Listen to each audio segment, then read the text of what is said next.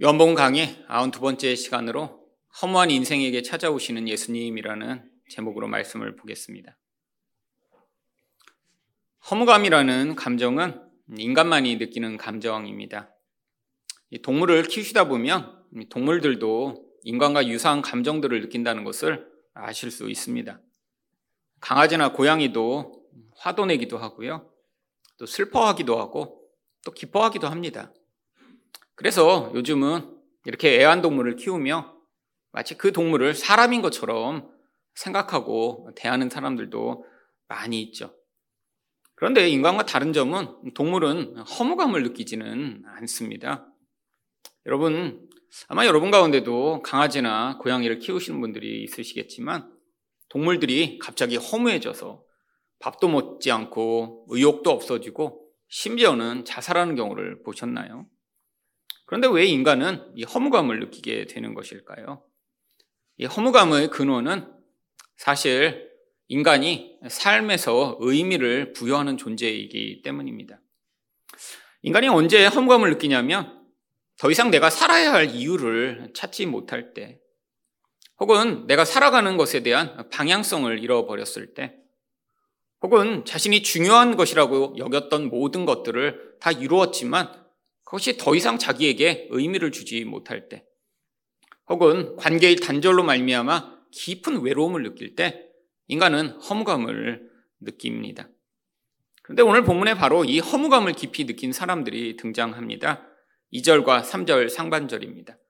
시몬 베드로와 디두모라 하는 도마와 갈릴리 가나 사람 나다나엘과 세베대의 아들들과 또 다른 제자 둘이 함께 있더니 시몬 베드로가 나는 물고기 잡으러 가노라 하니 그들이 우리도 함께 가겠다 하고 지금 예수님이 부활하신 뒤에 두 번이나 이들에게 나타나셨습니다. 그런데 왜 이들은 허무감에 사로잡힌 것일까요? 아니, 예수님이 나타나셨으면 뭔가 큰 변화가 있을 것이라고 생각했지만 사실 일상에서 아무런 일도 일어나지 않았습니다. 아니, 예수님이 너희가 갈릴리로 가라라고 말씀하셨기 때문에 이들이 지금 갈릴리에 와서 기다리고 있는데 예수님이 빨리 나타나셔서 이 기적을 더 보이시고 이 부활하신 능력을 보이시며 이전과는 다른 한 차원 높은 수준에서 어떤 멋진 일을 하셔서 더 많은 사람들이 모이고 아, 자기의 삶에서도 그 일에 참여하는 것으로 말미암아 더 큰 흥분과 기쁨을 느껴야 하는데 지금 너무 잠잠한 상황이 나타나 버린 것이죠. 여러분 그래서 기다리다 못해 야난 물고기나 잡으러 갈게라고 반응한 이 베드로의 모습이 전혀 이상한 것이 아닙니다. 사실 이들은 과거의 어부들이었습니다. 아, 그러니까 물고기를 잡으러 가는 것이 너무나 당연하게 보이지만, 아, 이들은 원래 이렇게 다시 물고기를 잡으러 갈 수 없는 이런 놀라운 예수님과의 지난 3년간의 기적과 같은, 아, 꿈과 같은 시간을 보냈던 그런 사람들인데, 지금 여기서 이렇게 베드로가 아, 나 물고기나 잡으러 갈래 라고 반응했을 때 다른 제자들이 함께 따라 놓은 이 모습들은 바로 이들이 지금 방향을 잃어버리고 무엇을 해야 할지 모르고 지금 깊은 허무감에 잡혀 있다라고 하는 사실을 보여주는 것이죠. 그런데 이들이 이렇게 나가서 밤이 새도록 물고기를 잡았지만 어떤 결과가 나타났나요? 3절 하반절입니다. 나가서 배에 올랐으나 그날 밤에 아무것도 잡지 못하였더니. 여러분, 이게 바로 이들이 아, 이 허무함을 채우고자 했던 이 노력이지만 결과가 이렇게 나타났음을 보여주고 있는 것입니다. 여러분, 이게 바로 인생의 모습이죠. 우리 인생 또한 의미를 찾고자 얼마나 애쓰나요? 뭔가 목표를 정해두고 그 목표를 이루면 될 것처럼 생각하고 달려가지 않나요? 근데 문제가 있습니다. 그 목표가 결국 이룰 수 있는 목표라 그 목표를 이루는 사람도 있죠. 근데 많은 사람들은 또 목표를 이루지 못하기도 합니다. 근데 두 경우 다 어떤 결과가 나타나나요? 목표를 이루어도 허무하고 목표를 이루지 못하면 똑같이 허무하죠. 여러분, 이 제자들이 바로 그런 상황입니다. 지금 예수님만 이렇게 왕으로 등극하시면 될 줄 알고 3년을 쫓아다녔어요. 근데 예수님이 갑자기 돌아가셔서 그때까지 쫓아다닌 자신들의 모든 노력, 아, 이분은 대단하신 특별한 분이다라고 생각했던 그 기대감, 그리고 그분과 함께 있기만 하면 이제 한 자리를 차지할 수 있을 것이라는 그 모든 생각들이 다 무너졌는데, 아, 근데 예수님이 다시 살아나셨어요. 아, 그러면 이전보다 더 놀라운 기대를 가지고 그 예수님과 함께 하면 될 것 같았는데, 예수님이 잠깐 나타나셨다? 사라지시고. 잠깐 나타나셨다? 사라지시고. 지금 자신들만 이 갈릴리 바다에 서 있는 상황입니다. 이게 바로 성도들이 자주 경험하는 그런 허무감이죠. 아, 예수를 믿고 은혜를 받은 뒤에 뭔가 놀라운 일이 일어날 것 같았는데 그렇지 않은 경우들이 많이 있습니다. 사실 이 베드로가 느꼈던 이런 감정 제 인생 가운데도 자주 경험했습니다. 특별히 제가 대학교 4학년 때 쓰러져서 아 이렇게 움직이지도 못하는 상황이었다가 하나님의 소명을 받고 은혜를 받았어요. 육체도 회복되고 은혜를 많이 경험하고 아 그리고 이제 일상으로 돌아왔는데 아니 돌아오기 전까지는 기대감이 너무너무 컸어요. 자 이렇게 은혜를 받았는데 아 이렇게 내가 새로워졌는데 뭐가 당장에 일어날 줄 알았어요. 근데 돌아와 보니까 모든 상황이 다 똑같은 거예요. 그 일상을 살아가야 되는데 거기에서 갑자기 허무감이 밀려왔습니다. 아니 이게 뭐지? 아니 뭔가 세상이 갑자기 바뀌고 어, 뭔가 놀라운 일이 일어날 것 같은데 여전히 힘든 상황, 여전히 일상 가운데 살아가며 나의 이 죄악된 모습을 발견할 때의 그 곤란함이 일상을 사로잡을 때 이런 깊은 허무감을 경험하게 되는 것이죠. 여러분, 다른 어떤 감정보다 이 허무감은 인간에 있어서 치명적입니다. 만약에 제자들이 이런 허무감 가운데 그냥 있었다라고 하면 아마 이들은 나중에 그냥 별것 아닌 인생으로 인생이 끝나버리겠죠. 많은 사람들이 그래서 아니 우리가 볼 때는 야 저렇게 대단한 일을 이루었어 라고 하는 사람이 아 그냥 후련히 그 자리에서 도대체 일반 사람이라면 선택하지 않을 것 같은 그런 행위들을 하는 경우들이 많이 있죠. 여러분 많은 연예인들이 여러분 그렇게 많은 돈을 벌고 아, 그렇게 유명해지고 정말 모든 것을 다 이룬 것 같았는데 일반 사람이라면 하지 않을 그런 마약을 쉽게 하게 되는 경우들이 이 허무감 때문입니다. 사실 인간은 허무하면 그 허무를 채우고자 평소에는 할 수 없는 그런 극단적 선택들을 하는데 그 가장 대표적인 것이 바로 깊은 쾌락에 중독되는 것이죠. 왜냐하면 일시적으로 강력한 쾌락을 경험할 때 어, 나는 살아있는 것 같아. 야, 이거 신비한데? 라고 하며 일시적으로 허무감을 잃어버리지만 문제는 이런 모든 종류의 일시적 쾌락을 깊이 가져오는 것들은 중독성이 있기 때문에 결국 파괴적인 인생을 살아가게 만드는 가장 중요한 원인이 바로 허무감인 것입니다. 여러분, 그렇기 때문에 예수님은 이 제자들에게 찾아오십니다. 바로 이 허무에 빠져있던 이 제자들에게 바로 찾아오셔서 그들이 바로 그 허무를 벗어날 수 있도록 개입해 오시죠. 그렇다면 예수님은 허무한 인생에게 어떻게 찾아오시나요? 첫 번째로 빈 인생을 채울 방법을 알려주십니다. 4절 말씀입니다. 날이 새어갈 때 예수께서 바닷가에 서셨으나 제자들이 예수이신 줄 알지 못하느니라. 예전에 이 갈릴리 바다에서 고기를 잡던 어부들은 밤에만 물고기를 잡을 수 있었습니다. 그 이유가 밤이 되면 물고기들이 이 물의 표면으로 올라오고요. 또 옛날에는 이렇게 그물을 만드는 기술이 지금처럼 좋지 못했기 때문에 옛날에 만들어진 그물을 이렇게 물에 넣으면 낮에는 그게 다 그물인지 다 보이기 때문에 물고기들이 다 피해 도망갔다고 해요. 아, 그래서 밤에 이렇게 물고기들이 잘 보지 못하는 깜깜한 데에 물고기를 잡아야지만 물고기를 잡을 수 있는 것이죠. 아, 어두운 밤에 시작해서 지금 아침까지 밤새도록 물질을 했는데 소용이 없는 상황입니다. 근데 예수님이 어떠셨어요? 바닷가에 서셔서 제자들을 지금 보고 계세요. 지금 밤새도록 헛수고하고 있는 그 제자들을 지켜보고 계신 것이죠. 왜 빨리 개입하시지 않으셨을까요? 여러분, 하나님이 우리 인생 가운데 개입하시는 때가 바로 이런 때입니다. 여러분, 우리는 이렇게 실패하기 전에 뭔가 문제가 생기기 전에 하나님이 개입하시길 바랍니다. 아, 그런데 우리 인생에서 늘 우리는 실패를 해요. 아, 이렇게 밤새도록 수고하고 노력했는데 결실을 얻지 못하는 그런 상황들을 경험합니다. 그때 우리가 보통 어떻게 생각하나요? 야, 하나님이 나를 외면하셨구나. 아, 하나님이 나만 사랑하시지 않는 것 같아. 그럼 이렇게 생각할 때가 얼마나 많은가요? 아니, 내가 이런 실수를 저지르기 전에, 아, 이런 깊은 헛수고를 하기 전에, 그때 내 인생에 찾아오시면, 아, 그래서 도와주셨으면 얼마나 좋을까라는 생각들을 하는데, 이게 바로 하나님의 시간과 인간의 시간의 깊은 간격입니다. 하나님은 일부러 기다리신 거예요. 여러분, 자기 노력으로는 우리 인생의 이 뻥 뚫린 가슴을 절대로 채울 수 없음을 가르쳐 주시기 위해 기다리고 계신 것이죠. 여러분, 인간은 참 교만합니다. 여러분, 자녀를 키워보면 여러분 금방 아실 거예요. 내가 교만한지는 잘 모르지만 이 아이들은 어려서부터 얼마나 교만한지를 잘 압니다. 여러분, 아이들이 뭐 가만히 처음에 놔두면 알아서 다 잘하나요? 얼마나 많이 가르쳐야 돼요. 야, 이건 이렇게 해야 돼. 저건 저렇게 해야 돼. 여러분, 근데 아이들이 가르치면, 네, 엄마. 그렇게 하면서 잘 순종하는 아이들 아주 소수가 있고요. 남의 집에만 태어나요. 그런 아이들은. 그리고 우리 집 애들은 어때요? 내가 할 거야, 내가 할 거야. 내가 할 거야, 내가 할 거야.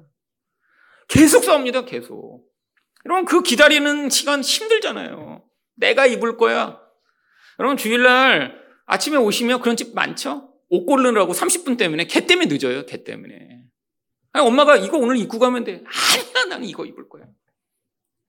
얼마나 자기 주장이 강해요. 근데 그 자기 주장이, 아니, 자기가 생각할 때는 옳은 것 같아요. 여러분, 근데 언제만 가르칠 수 있죠? 완전히 실패했을 때.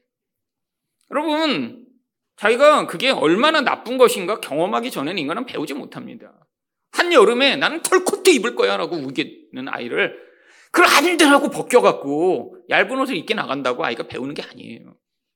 그때는 털코트를 두 겹을 입혀갖고 그 더위에 땀을 삘삘 흘리며 엄마 너무 더워 죽을 것 같아. 그 자기가 깨달아요. 아, 이 더운 여름날에는 털코트가 안 맞는구나. 아, 그제서야 알게 되는 거죠. 여러분, 하나님이 우리 인생 가운데 이미 정답을 다 주셨어요. 사랑하는 건 좋은 거라고요. 용서해야 한다고요. 돈을 의지하지 말고 나를 믿으라고요. 여러분, 그런데 우리가 이런 깊은 실패를 경험하기 전엔 못 받아들입니다. 내 생각이 맞아요. 이렇게 하면 될 것 같아요. 여러분, 노력하고 애써서 그런 자리에 가서 이 제자들처럼 새서 애를 썼는데 내가 명색이 어분데 근데 이런 빈 그물을 얻은 뒤에야 아 헛수고였구나 소용이 없구나 너무 비참하다라는 사실을 경험한 바로 그 자리에서 예수님이 찾아오십니다. 물론 성경에는 예수님이 이렇게 하룻밤새 금방 오셨죠. 근데 우리 인생이 바로 이런 헛 그물질 아닌가요? 어떤 사람은 10년 동안 물고기 잡습니다. 야, 내가 그냥 이쪽으로 넣어보. 어, 이상하네. 도구를 바꿔야 되나? 이쪽에 갖다 넣어보. 저긴가? 그럼 많은 사람들이 얼마나 많은 헛 그물질을 하나요? 애쓰고 노력하고, 아, 인생을 투자했는데, 그 긴 긴 과정 가운데 정말 자기 교만을 내려놓고, 아, 내가 내 인생을 채우려고 하는 이 모든 시도가 얼마나 무익한 것인지를 깨닫게 되고 바로 그 자리 그때가 바로 예수님이 찾아오신 시간이죠. 그때 예수님이 물어보십니다. 5절입니다. 예수께서 이르시되 애들아 너희에게 고기가 있느냐 대답하되 없나이다. 여러분 이게 바로 이때 이들의 자기 고백을 이끌어내시는 거예요. 여러분 물고기 잡으려고 시도할 때 아, 고기 잡았어요, 그러면. 아, 이제 금방 잡을 거예요. 내가 어부니까 내가 어디 물고기인지 다 잘 알아요. 아, 조기 가서 이제 밤에 조금만 하면 금방 잡겠죠. 여러분, 밤새도록 이렇게 헛발질을 한 뒤에야 없습니다. 불가능합니다. 안 되네요. 이제 날이 밝아서 끝났는데. 내 인생이 이렇군요라고 자기 스스로 고백하며 바로 그 교만의 자리에서 내려오게 되는 바로 이 순간이 필요한 것이죠. 여러분, 그때 예수님이 뭐라고 하시나요? 6절입니다. 이르시되 그물을 배 오른편에 던지라 그리하면 잡으리라 하시니 이에 던졌더니 물고기가 많아 그물을 들 수 없더라. 여러분, 아니 멀리 다시 가서 어떤 특별한 스팟이 있는 게 아니에요. 아니, 원래 지금 자기가 헛발질하고 있는 바로 그 자리인데 오른쪽에 던지면 된다는 거예요. 여러분 고기가 뭐 딱 이렇게 수직으로 서 있나요? 아, 대부분 이렇게 있을 거 아니에요. 근데 어떻게 그 배가 무슨 항공모험도 아닌데 아니, 왼쪽에는 없고 오른쪽에만 있을 수 있죠? 여러분 이게 바로 우리 인생입니다. 그러면 어디 가서 특별한 일을 해야 뭔가 우리 인생에 채워지는 게 아니라 내가 있는 바로 그 자리에 어쩌면 정답이 있어요. 여러분 많은 사람들이 인생에서 이렇게 힘든 과정 가운데 있을 때 자주 상상합니다. 아, 내가 아, 이 사람이랑 결혼하지 않고 딴 사람이랑 결혼했었으면 행복하지 않았을까? 아, 우리 애들이 이런 애들이 아니라 즉 옆집에 저런 착한 애들이 태어났으면 참 내 인생은 훨씬 더 좋았지 않았을까? 아, 내가 그때 그 선택을 하지 않고 그때 이 일을 했으면 아, 그러면 내가 성공하지 않았을까? 여러분, 아니라는 거예요. 여러분, 우리 인생이 사실 지금 내가 그 사람과 결혼했거나 그 사람과 지금 함께 잘 살고 있지 못하다면 어떤 사람과 만났어도 우리는 똑같이 헛발질을 할 수밖에 없는 존재입니다. 여러분, 인생의 문제라는 게 꼭 상대방이나 어떤 상황 때문에 생기는 게 아니잖아요. 여러분, 이 환경에서 문제가 있는 사람은요, 저 환경으로 가서 똑같이 문제가 있어요. 여러분, 군대 가면 꼭 고문관이라는 존재들이 있습니다. 하여튼 모두를 힘들게 해요. 근데 그 사람이 군대에 와서만 지금 남들을 힘들게 하나요? 사회에서는 너무 잘 살고 어, 너무 멋진 건실한 청년인데 근데 그냥 하필이면 군대에 왔더니 그렇게 모두를 힘들게 하고 막 총알 잃어버리고 막 걔 때문에 그냥 부대가 안절부절. 요즘은 고문관이라고도 안 하고 관심병사라고 하더라고요. 관심병사. 모두가 관심을 기울여 줘야 돼요. 언제 사고 칠지 몰라서. 아니에요. 그 사람은 사회에서도 사실 문제가 있었어요. 아니, 그 환경에서 그게 더 드러났을 뿐이죠. 여러분, 아니, 지금 문제가 있는 어떤 사람이 그 사람 때문에만 지금 힘든가요? 나머지 모든 사람하고는 다 잘 지내고 그 사람 한 사람하고만 힘들어서 문제인 가요? 아니에요. 모든 관계의 문제는 쌍방입니다. 아니, 내가 그렇게 힘들어하는 그 사람을 딴 사람들은 괜찮아 하기도 하거든요. 아, 물론 절대적으로 이상한 사람들이 있죠. 근데 그런 사람 말고요. 내가 그렇게 힘들어하는 사람들, 사실은 어쩌면 나의 문제일지도 모릅니다. 하나님은 그래서 그 자리에서 회복하길 원하시는 거예요. 아, 내가 지금 내 가정에서 충만함을 맛보지 못하고 있어서 지금 다른 생각하고 있다면 여기에 문제가 있는 거예요. 지금 나 때문에 문제가 있는 거죠. 하나님이 거기에서 새로워지기를 원하십니다. 아니, 우리 하나님은 충분히 지금 우리에게 주신 그 환경과 상황 속에서 우리를 새롭게 하셔서 예수님의 인도하심만 따라가면 바로 그 자리가 우리를 충만하게 하실 수 있고 우리를 채우실 수 있는 자리라는 것이죠. 여러분, 우리 안에 있는 이 내가 여기에 태어나지 않았어야 되는데. 어, 이거 지금 아이들, 미숙한 아이들이 생각하는 거 아니에요. 여러분, 청소년기 아이들이 반드시 가지는 생각이 있습니다. 아, 우리 엄마 아빠 진짜가 아닐 거야. 나는 원래 저기 재벌집에 태어났어야 되는데. 아, 지금 우연히 병원에서 내가 바뀐 게 아닐까? 근데 얼굴이 너무 똑같아요. 그럼 되게 헷갈리는 거 아니에요? 여러분, 아이들이 반드시 그 생각합니다. 한번 혼나고 나면요, 애들은요, 나는 원래 저기, 원래 왕자의 혈통인데, 내가 이게 우연히 이렇게 잘못 태어나서 여기서 이렇게 고생하고 있는 거 아니야? 여러분, 이거 지금 잘못 생각하고 있는 거거든요. 미숙한 생각 아니에요. 근데 어른이 돼서도 그 생각하는 사람 많아요. 아, 내가 다른 사람이랑 결혼했어야 되는데. 아, 내가 지금 다른 환경에 살았어야 되는데. 아닙니다. 지금 바로 깨어진 것 같고 빈 그물인 것 같은 그 자리. 우리 예수님의 인도하심을 따라가야 채워지는 인생이라는 거예요. 아니, 그 자리에 물고기 많았어요. 오른쪽에. 근데 신기하게 내가 하기만 하면 빈 그물이에요. 예수님이 오른쪽에 던져라 해서 그 말씀에 순종할 때만 채워지는 이 인생의 신비요. 여러분, 우리가 노력해서 얻어낼 수 있는 결과가 있는 영역도 굉장히 많습니다. 여러분, 뭐 올림픽에서 금메달 따는 사람들이 다 하나님의 은혜로 말미암아 금메달을 따나요. 아, 그건 자기가 얼마나 땀을 흘리고 애썼길래 아, 그런 결과들을 얻었겠어요. 여러분, 하지만 인생이라는 거. 이 인생이라는 그 자체는 하나님의 도우심이 없으면 늘 빈 그물이에요. 여러분, 무엇을 성취해도 비었습니다. 1등을 해도 비어요. 내가 원하는 대학에 들어가고, 내가 원하는 수준의 삶을 누려도 허무해요. 그게 인간입니다. 하나님이 도우심이 없는 인생.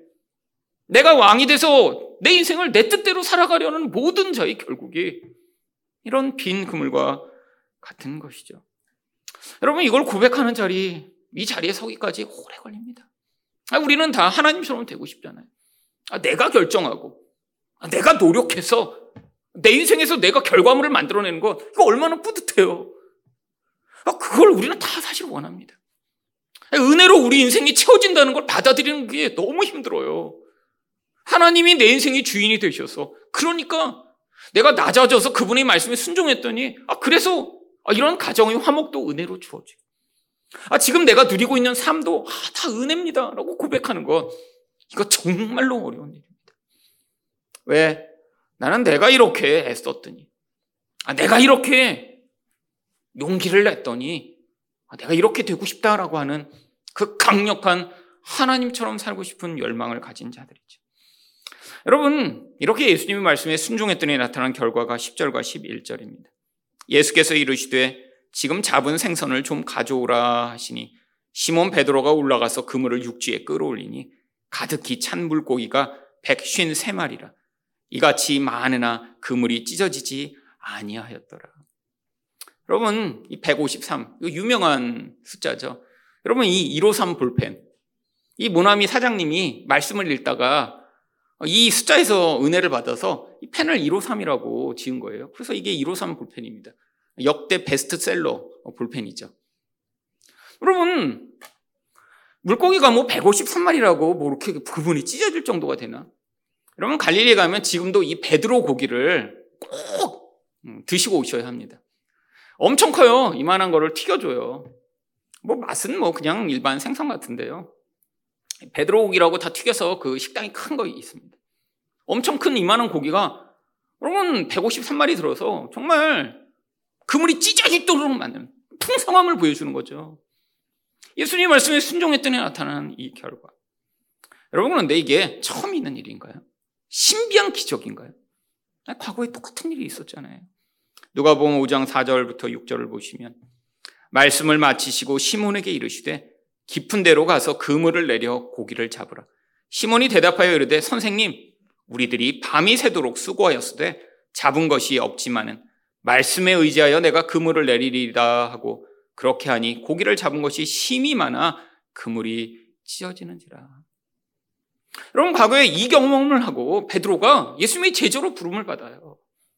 내가 사람을 낚는 어부가 되라라는 그 부름에 아 이분이 하나님이시구나. 그러면서 베드로 그때 예수님께 뭐라고 할까요? 나는 죄인으로서이다 나를 떠나소서. 하나님을 만난 거예요. 인간의 이 자기 노력이 부정되는 바로 그 자리에서 아, 내가 잘 알아요. 바다, 릴리 바다는. 근데 그 노력과 그 열정이 다 수포로 도간 그 자리에서 아니 바다에서 아무것도 모르는 한 청년이 오더니 깊은 데 가서 그물을 내려 잡으라는 그 말씀에 순종했더니 도대체 인간적으로는 기대할 수 없는 결과를 경험하며 아 이분은 하나님이시구나. 이분은 인간이 아니구나. 그래서 자기 죄를 고백하게 된 것이죠. 여러분, 바로 이 자리가 인간이 허무감에서 벗어나는 자리입니다. 내 노력이 부정되는 자리예요. 아니, 내가 노력하고 애썼는데, 내가 최선을 다했는데도 여전히 내 인생이 내 힘만으로는 지킬 수 없는 그런 인생이구나라는 것을 깨닫는 자리. 여러분, 이 말씀에서 은혜를 받은 한 분이 사실 이런 시를 썼습니다. 바로 70년대는 아주 유명했던 분이에요. 오혜령 씨라고요. 근데 이분이 당신 없는 인생은 빈 그물이오니라고 하는 그런 시를 썼습니다. 뭐 앞부분만 한번 같이 보시죠. 당신 없는 생의 호수에 그물을 던지고 물고기가 잡히기를 바랐던 지난 나날들은 죽은 시간이었습니다. 오 주님, 이제 당신께서 그물을 채워주소서 그러면 저는 비로소 살 것입니다. 인생의 가장자리에 서 계신 부활의 주님, 당신 없는 한평생 수고해 보아야 우리 인생은 빈 그물이옵니다. 여러분 이게 그냥 단순한 시를 쓴 게 아니라 이분의 인생을 이 안에서 정말 시로 담아냈죠. 오래양 씨는 6, 70년대 굉장히 잘 나가던 사람이었습니다. 극작가로 굉장히 유명했고요. 그리고 별이 빛나던 밤에라고 하는 지금은 누가 듣는지 모르지만 옛날에는 아주 유명한 그런 라디오였죠. 여기서 세대가 갈라지는 것 같아요. 저도 들었거든요. 제가 중고등 시절에 밤이 되면 별이 빛나는 밤에 뭐 하면서 나와요. 그럼 그거 틀어놓고 공부했어요. 그거 틀어놓고. 그럼 뭐 사연도 막 사람들 보는 요즘 뭐 유명한 그런 TV보다 뭐 엄청나게 사람들 많았습니다. 여러분 근데 그 별이 빛나던 밤에 라디오 DJ가 70년대 바로 이 오혜령 씨였어요. 팬들도 엄청 많았습니다. 뭐 지금 유명했던 사람들 뭐, 뭐 이수만 씨, 뭐 이문세 씨 다 이 별이 빛나는 밤에 DJ 출신이죠. 이런 잘 나가던 분이 77년도에 큰 교통사고를 당합니다. 관상 대동맥 경련증이라는 병을 얻게 돼요. 무슨 병인지 모르지만 이 병 때문에 하루에도 몇 번씩 졸도를 하고 생명이 위급해지는 상황을 경험하게 되는 거예요. 그래서 그렇게 고통하면서 정말 하루에도 몇 번씩 병원에 실려가는 그런 상황이었는데 78년도에 온몸에 암이 퍼진 사실을 발견합니다.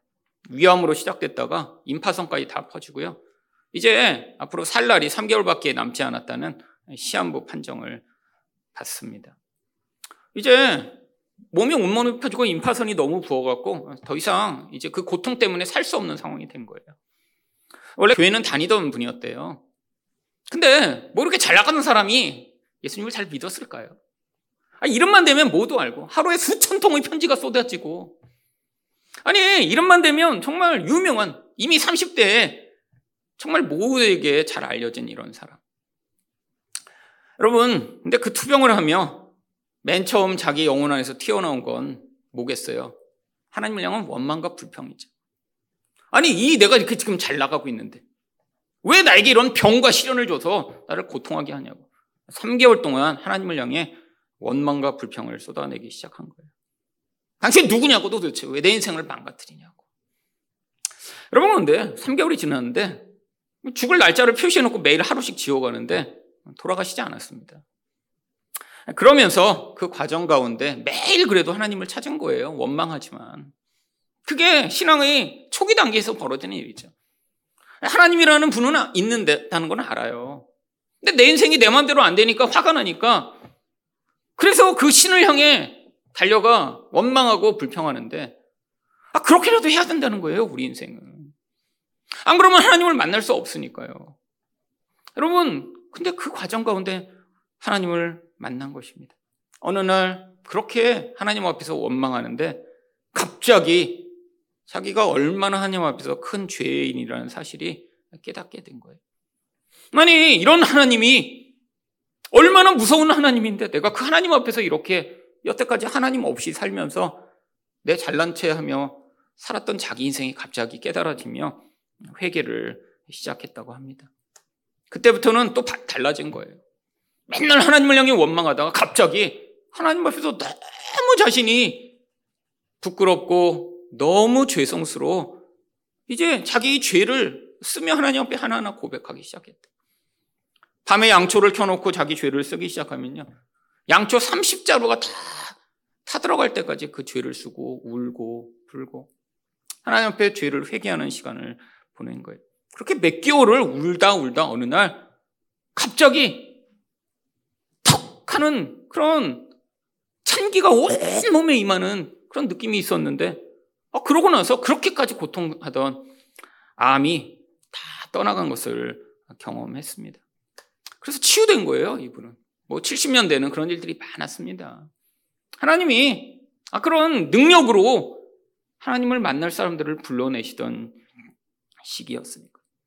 이 사람은 그때부터 인생이 완전 달라졌습니다. 아, 내가 나를 유명하게 만들고 내가 이제까지 주어진 그 능력으로 내 인생을 사는 게 얼마나 걸 깨달은 거예요.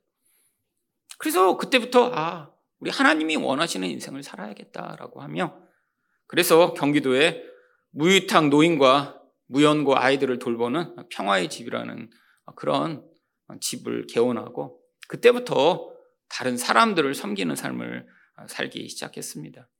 그리고 계속해서 이런 시들을 쓰며 사실 지금도 그런 삶을 계속 살고 계신 것 같아요.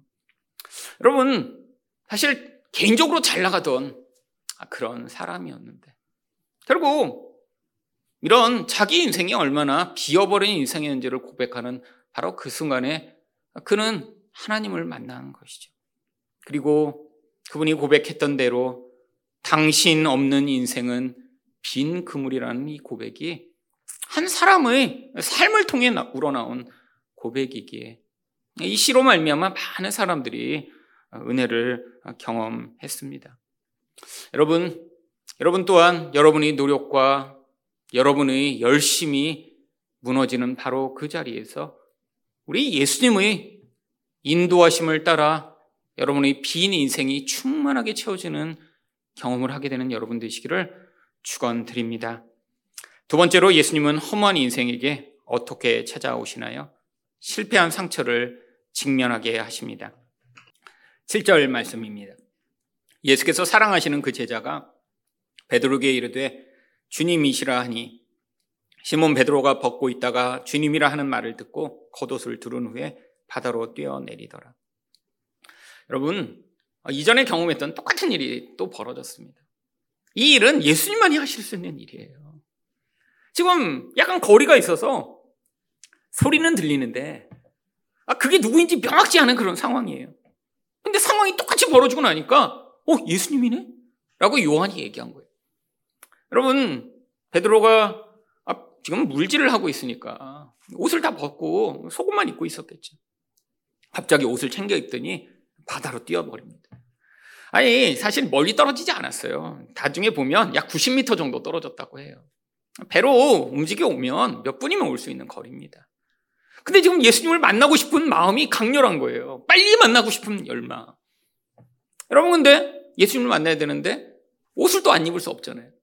그러니까 물에 뛰어들면서 보통 물에 뛰어들기 전에 대부분 뭐 하나요? 사람이 빠져도 누가 물에 뛰어 있으면 옷을 벗고 뛰어가야 되잖아요. 신발 벗고 옷 벗고 뛰어가야 되는데 베드로는 반대로 합니다. 예수님 앞에서 예의 차리고 싶은 마음. 이 두 가지가 충돌하며 옷을 입고 뛰어든 거예요. 여러분 사실 이게 베드로의 마음이에요. 예수님 빨리 보고 싶고 만나고 싶고 그 앞에 서고 싶어요. 누구보다 먼저요. 거짓말인가요? 진심입니다. 근데 지금 베드로에게는 아주 큰 문제가 기다리고 있어요. 해결되지 않은 문제예요. 우리 예수님 가서 빨리 손잡고 아 내가 어떤 존재인지 알고 계시는 그분 앞에서 문제를 해결하고 싶은데 지금 애매한 상황이에요. 애매한 상황. 여러분 다른 제자들은 바로 그 멀리서 배를 저어옵니다. 8절입니다. 다른 제자들은 육지에서 거리가 불과 한 50칸쯤 되므로 작은 배를 타고 물고기 는 그물을 끌고 와서 아 지금 배에 지금 고기를 잡았는데 너무 많으니까 이 배 자체가 움직일 수 없어서 다른 배를 또 가지고 가서 끌어서 겨우 오게 된 거예요. 여기는 오시칸이라고 하는 거리는 약 90m 정도 되는 거리입니다. 몇 분이면 왔겠죠. 그런데 예수님이 바로 그렇게 제자들을 만나는 자리에 어떤 준비를 해놓고 계셨어요. 9절입니다. 욕지에 올라 보니 숯불이 있는데 그 위에 생선이 놓였고 떡도 있더라. 별것 아닌 장면 같죠. 아니 제자들 밤새도록 물고기 잡았으니까 배고플 거 아니에요. 아 그러니까 바닷가니까 생선 쉽게 구할 수 있을 거고. 아 그리고 생선과 같이 먹을 수 있는 떡 준비하고. 아 그거 구워서 먹어야 되니까 불도 피고.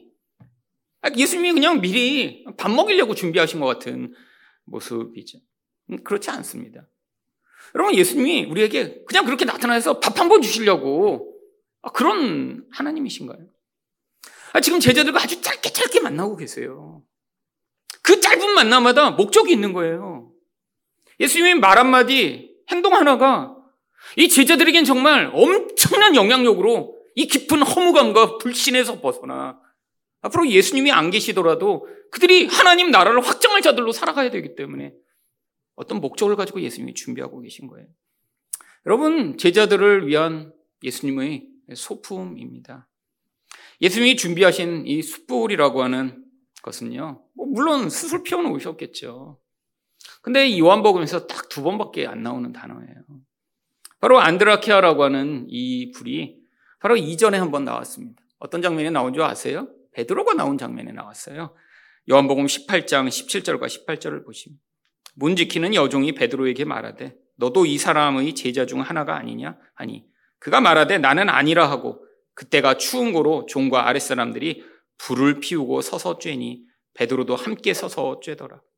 아, 여기서 사실 나온 불을 피웠다 할 때 이 불이 예수님이 준비하신 숯불과 같은 안드라키아 같은 단어입니다. 숯불을 피워놓는데 베드로가 가서 이전에 거기서 불을 쬐는 거예요. 불 쬐면서 뭐 했어요? 나는 예수 몰라. 저주하면서 예수를 부인합니다. 여러분, 그런데 바로 그 일이 몇, 있기 몇 시간 전에 무슨 일이 있었죠? 마태복음 26장 35절을 보시면 베드로가 이르되 내가 주와 함께 죽을지언정 주를 부인하지 않겠나이다 하고 모든 제자도 그와 같이 말하니 여러분 베드로가 내가 절 대로 예수님을 부인하지 않았는데 무엇을 걸고 맹세했어요? 죽음을 걸고 맹세했습니다. 여러분 이거 거짓말 아닙니다. 베드로는 진심이었어요. 여러분 그런데 무슨 일이 벌어졌죠? 베드로가 생각한 것보다 이 세상의 힘이 너무 강력했던 거예요. 몇 시간도 지나기 전에 그 세상이 칼과 창과 몽치를 가지고 예수를 잡으러 오고 그 힘에 의해 예수가 끌려가 버리니까 그 세상의 힘 앞에서 벌벌 떨다가 여종이 너 같은 편 아니야? 여러분 자기가 생명을 걸고 예수를 부인하지 않겠다고 해놓고 몇 시간 지나기 전에 부인해 버립니다. 어디서요? 숯불 앞에서요. 여러분, 이 숯불은 단순한 숯불이 아닙니다. 이 베드로의 이 실패를 시각적으로 보여주는 장치예요. 지금 예수님이 오셨다니까 바다에서 가장 먼저 뛰어들어서 지금 헤엄쳐 왔어요. 얼마나 힘들었을까요? 여러분, 옷을 몸에 감고 지금 온 거예요. 여러분, 근데 지금 베드로에겐 응어리가 있습니다. 어떤 응어리요? 자기 실패에 대한 응어리. 여러분, 내가 큰 실수를 했어요. 그러니까 뭘 못해요? 예수님께 옛날처럼 다가갈 수가 없어요. 뭔가 다가가려고 하는데, 아, 사랑해요. 너무 예수님 붙잡고 싶고, 만나고 싶고, 아, 그런데 내가 잘못했어요, 내가. 그러니까 지금 어떻게 하지 못하는 상황이에요. 아, 물에 뛰어들어서 가고 싶은데 더 이상 가까이 갈 수 없는 순간이에요. 이게 우리가 우리 죄를 발견할 때 우리 모습 아닌가요? 여러분, 저도 옛날에 이런 일을 너무 많이 했습니다. 하나님 앞에서 제가 은혜 받고 막 헌신해요. 하나님, 저는. 그러고 나서 실패합니다. 여러분, 그때의 그 자괴감. 그러면 뭐 하는 줄 아세요? 저에게 벌 줍니다. 내가 이렇게 잘못했으니까 난 이제 그러면 이렇게 해야지. 그리고 또 잘, 그, 그 약속도 또 어겨요. 또 어겨요. 내가 이렇게 화를 내면 내가 그냥, 내가 그냥 10만 원 헌금하겠습니다. 뭐 이렇게 놓고 화내.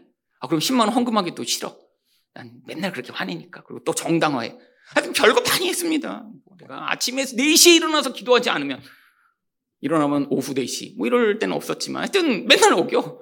아, 결정하고 어기고 결정하고 어기고. 하나님 내가 이제 나쁜 생각하지 않겠습니다. 다른 사람 험담하지 않겠습니다. 뭐 여러분 제 인생이 그냥 결심의 인생이었어요. 결심. 아, 저는 결심하면 되는 줄 알았어요. 화안 났다고 결심하고 나쁜 생각하지 않겠다고 결심하고 주님만 사랑하겠다고 결심하고 근데 결과가 뭐냐면 결심할수록 실패가 더 심해져요. 며칠 못 갑니다. 여러분, 그때 좌절을 경험하죠. 차라리 내가 그렇게 약속하지 않았으면 그냥 내가 하나님 앞에 서는 게 그렇게 부끄러우지 않은데. 내가 이렇게 하겠다고 열심히 약속했는데 그 다음에 그렇게 하면 그러면 이제 하나님 앞에 나가는 게 힘든 거예요. 여러분, 이 상처를 인정하고 드러내지 않으면 우리는 하나님과 관계가 회복되지 못합니다. 하나님 우리가 실패했으니까 아, 이 자식 또 실패했어? 너 또 화냈어? 너 또 잘못했어? 너 또 이렇게 살아? 라고 하시는 분이 아니에요. 여러분 우리가 누구인지 하나님은 보여주시기 원하세요. 여러분 우리 이 본 모습은 내가 이렇게 열심히 인생을 잘 살아가고 있는 자이기 때문에 하나님께 인정받는 것이 아니라는 걸 가르치시고자 하는 거예요. 여러분 예수님이 제자가 되기 위해 꼭 필요한 조건이 그래서 자기를 부인하는 것입니다. 나를 따라오려거든 자기를 부인하고 어떤 자기요? 내가 나를 증명하고자 하는 자기요. 내가 이렇게 열심히 잘 하고 있다라는 것을 증명하는 자기요.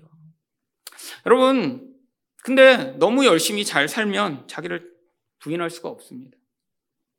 얼마 전에 어떤 분 만났는데 자기 교회에 교회 다닌 이후에 한 번도 새벽 기도를 빼먹지 않은 어, 그런 분이 계시다는 이야기를 하더라고요. 정말 한 번도 빼놓지 않았대요. 수십 년, 한 4, 50년간. 어, 대단하시죠?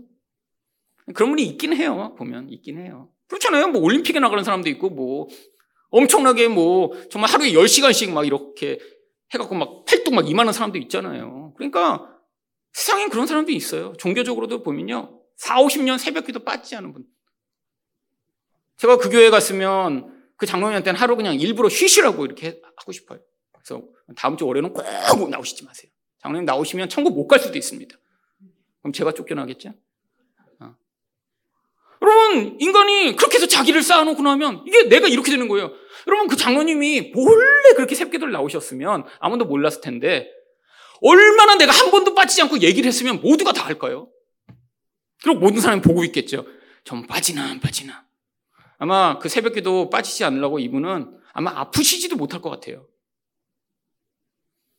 여러분, 그걸 위해 사는데. 근데 이번 여러분 죽을 난 죽는 그 순간까지 한 번도 안 빠지실 수 있을까요? 여러분 나중에 빠지시겠죠. 아파서 병원에 입원하거나 요양원 가면 어떻게 새벽기도 나와요? 근데도 그걸 가지고 버티는 인생. 이런 사람은 예수님이 제자감이라는 거예요. 그건 자기 제자예요. 자기 제자. 예수님의 제자는 베드로 같은 거예요. 그래서 일부러 실패하도록 하신 것입니다. 근데 왜요? 그럼 베드로가 만약에 이렇게 실패해서 자기 부인을 안 하게 되면 어떤 일이 벌어질까요? 절대로 다른 사람을 용납할 수가 없습니다. 여러분, 모든 사람은 세상에 어떤 사람이 있죠? 내가 잘하는 것과 그것들을 못하는 인생으로 세상을 가르는데 내가 뭔가를 잘하면 나머지는 다 못하는 인생이잖아요. 그 사람을 용납 어떻게 하겠어요? 여러분 가운데도 그런 분 계시죠? 내가 뭔가 잘하는데 못하는 사람 보면 사, 마음으로 여러분 치치치 하잖아요. 아, 어떻게 저것도 못해? 여러분 근데 이게 종교화 돼 버리고 자기 인생의 프라이드가 되는 순간에 관계에서 문제가 발생이 되, 는 거예요. 여러분 베드로 같은 열심을 가진 사람 솔직히 여러분 지금도 찾아보기 어렵죠. 여러분 생각해 보세요. 자기 생업을 버리고 예수를 따르겠다고 예수를 지금 3년간 쫓았어요. 여러분 이런 헌신을 세상에서 어디서 찾아볼 수 있을까요? 근데 베드로가 준비 안 된 게 뭐죠? 너무 열심히 특심했던 거예요. 하나님 나라에 필요한 사람은 자기 열심히 특심한 사람이 아닙니다. 바로 자기가 이 하나님 나라에 무능하다는 사실을 깨닫고 그 자기 부인을 한 자리에서 예수의 인도하심을 따라가는 자죠. 여러분, 그래서 예수님이 거기에 떡과 물고기도 준비해 놓으신 거예요. 여러분, 과거에 떡과 물고기가 있었던 일이 어떤 일이 있었죠? 요한복음 6장 11절입니다. 예수께서 떡을 가져 축사하신 후에 앉아 있는 자들에게 나눠 주시고 물고기도 그렇게 그들이 원대로 주시니라. 여러분, 놀라운 기적이 있었습니다. 단순한, 여러분, 떡과 물고기가 아니에요. 우리 예수님이 많은 대중 앞에서 수만 명이 넘는 사람들 앞에서 정말 하나님의 힘을 보여주는 그런 놀라운 일이었어요. 근데 이 일로 말미암아 사람들이 반응이 확 갈립니다. 아, 이전에는 예수를 다 열광하며 쫓아다녔어요. 근데 이 일을 하고 예수님이 뭐라고 말씀하셨나요? 나는 하늘에서 내려온 떡이다. 너희는 내 피를 마셔야 산다. 라고 했더니 많은 사람들이 이 말은 이해하기 어렵다. 무슨 얘기 하는 거야? 아니, 자기를 먹으라는 거야? 무슨 얘기야? 뭐 하는 사람이야? 우리가 원하는 건 그 떡이야. 더 많은 떡을 줘. 더 좋은 떡을 줘. 더 좋은 물고기를 우리한테 줘. 근데 왜 자기를 먹으라고 그래? 예수님을 따라다니는 많은 사람들이 그때부터 떠나가기 시작합니다. 바로 그때 예수님이 바로 제자들에게 물어보시죠. 요한복음 6장 66절부터 69절입니다. 그때부터 그의 제자 중에서 많은 사람이 떠나가고 다시 그와 함께 다니지 아니하더라. 사람들이 원하는 건 예수님이 떡이고 생명이라는 건 사람이 원하는 거 아니에요.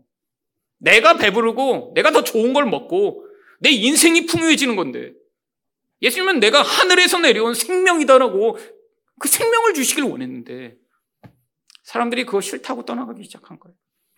그때 예수님이 제자들에게 물어보십니다.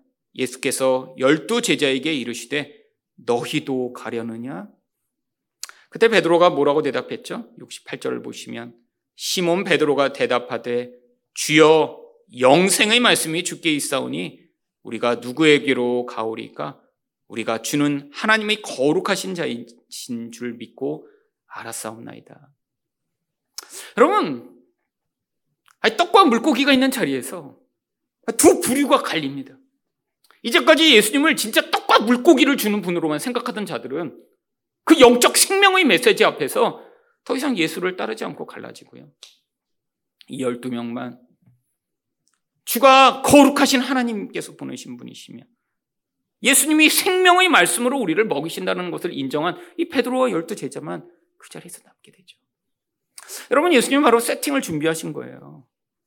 너희는 나로부터 부름받은 특별한 존재들이다. 내게 생명의 말씀을 받아 사는 존재다. 근데 또 무엇을 했죠? 아니 이렇게 특별하게 부름받았는데 실패의 증거가 그 앞에 있는 거예요. 근데 왜 실패했어요? 자기 힘으로 뭔가 하려다. 내가 결심을 했고, 내가 의지를 발휘했고, 그래서 이 세상을 이길 줄 알았어요. 근데 그건 안 된다는 거예요.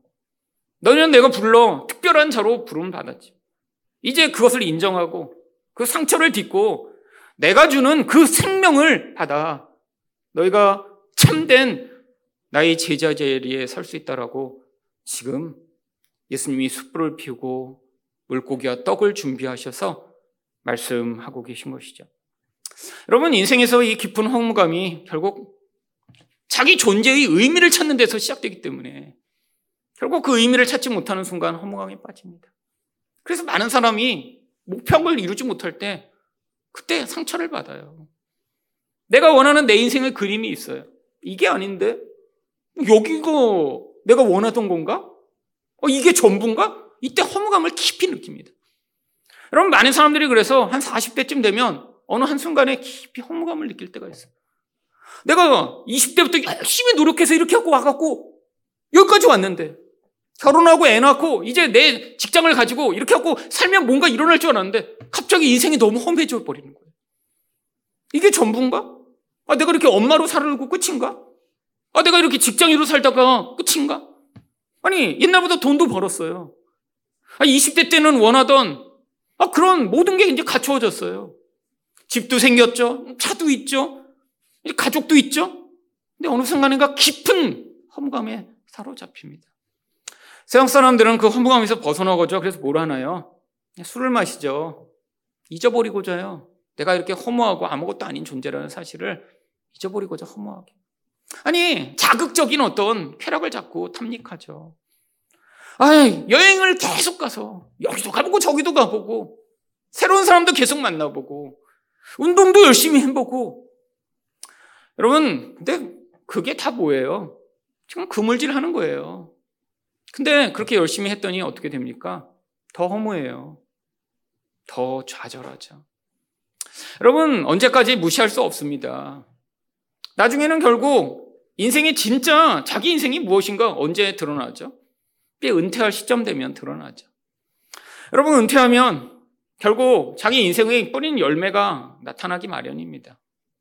그러니까 지금 남은 기간 동안 뭐 하셔야 돼요? 예수님의 말씀을 따라 인생을 풍요하게 하는 진짜가 무엇인가 배워나가셔야 돼요. 그래서 나중에 여러분이 누구와 관계를 맺어도 그 관계에서 고통을 주는 관계가 아니라 찌는 행복을 얻어내고 기쁨을 맛보는 관계가 되셔야죠. 인생에서 내 인생이 내가 추구하는 목적이 아니라 하나님이 이끄시는 대로 인생을 살아가서 그래서 여러분이 내리는 그 그물에 풍성한 물고기가 잡히는 체험 있는 인생이 되셔야죠. 인생을 이렇게 바로 예수님의 인도하심을 받고 상처를 치료하여 풍성한 열매를 거두시는 여러분 되시기를 예수 이름으로 축원드립니다.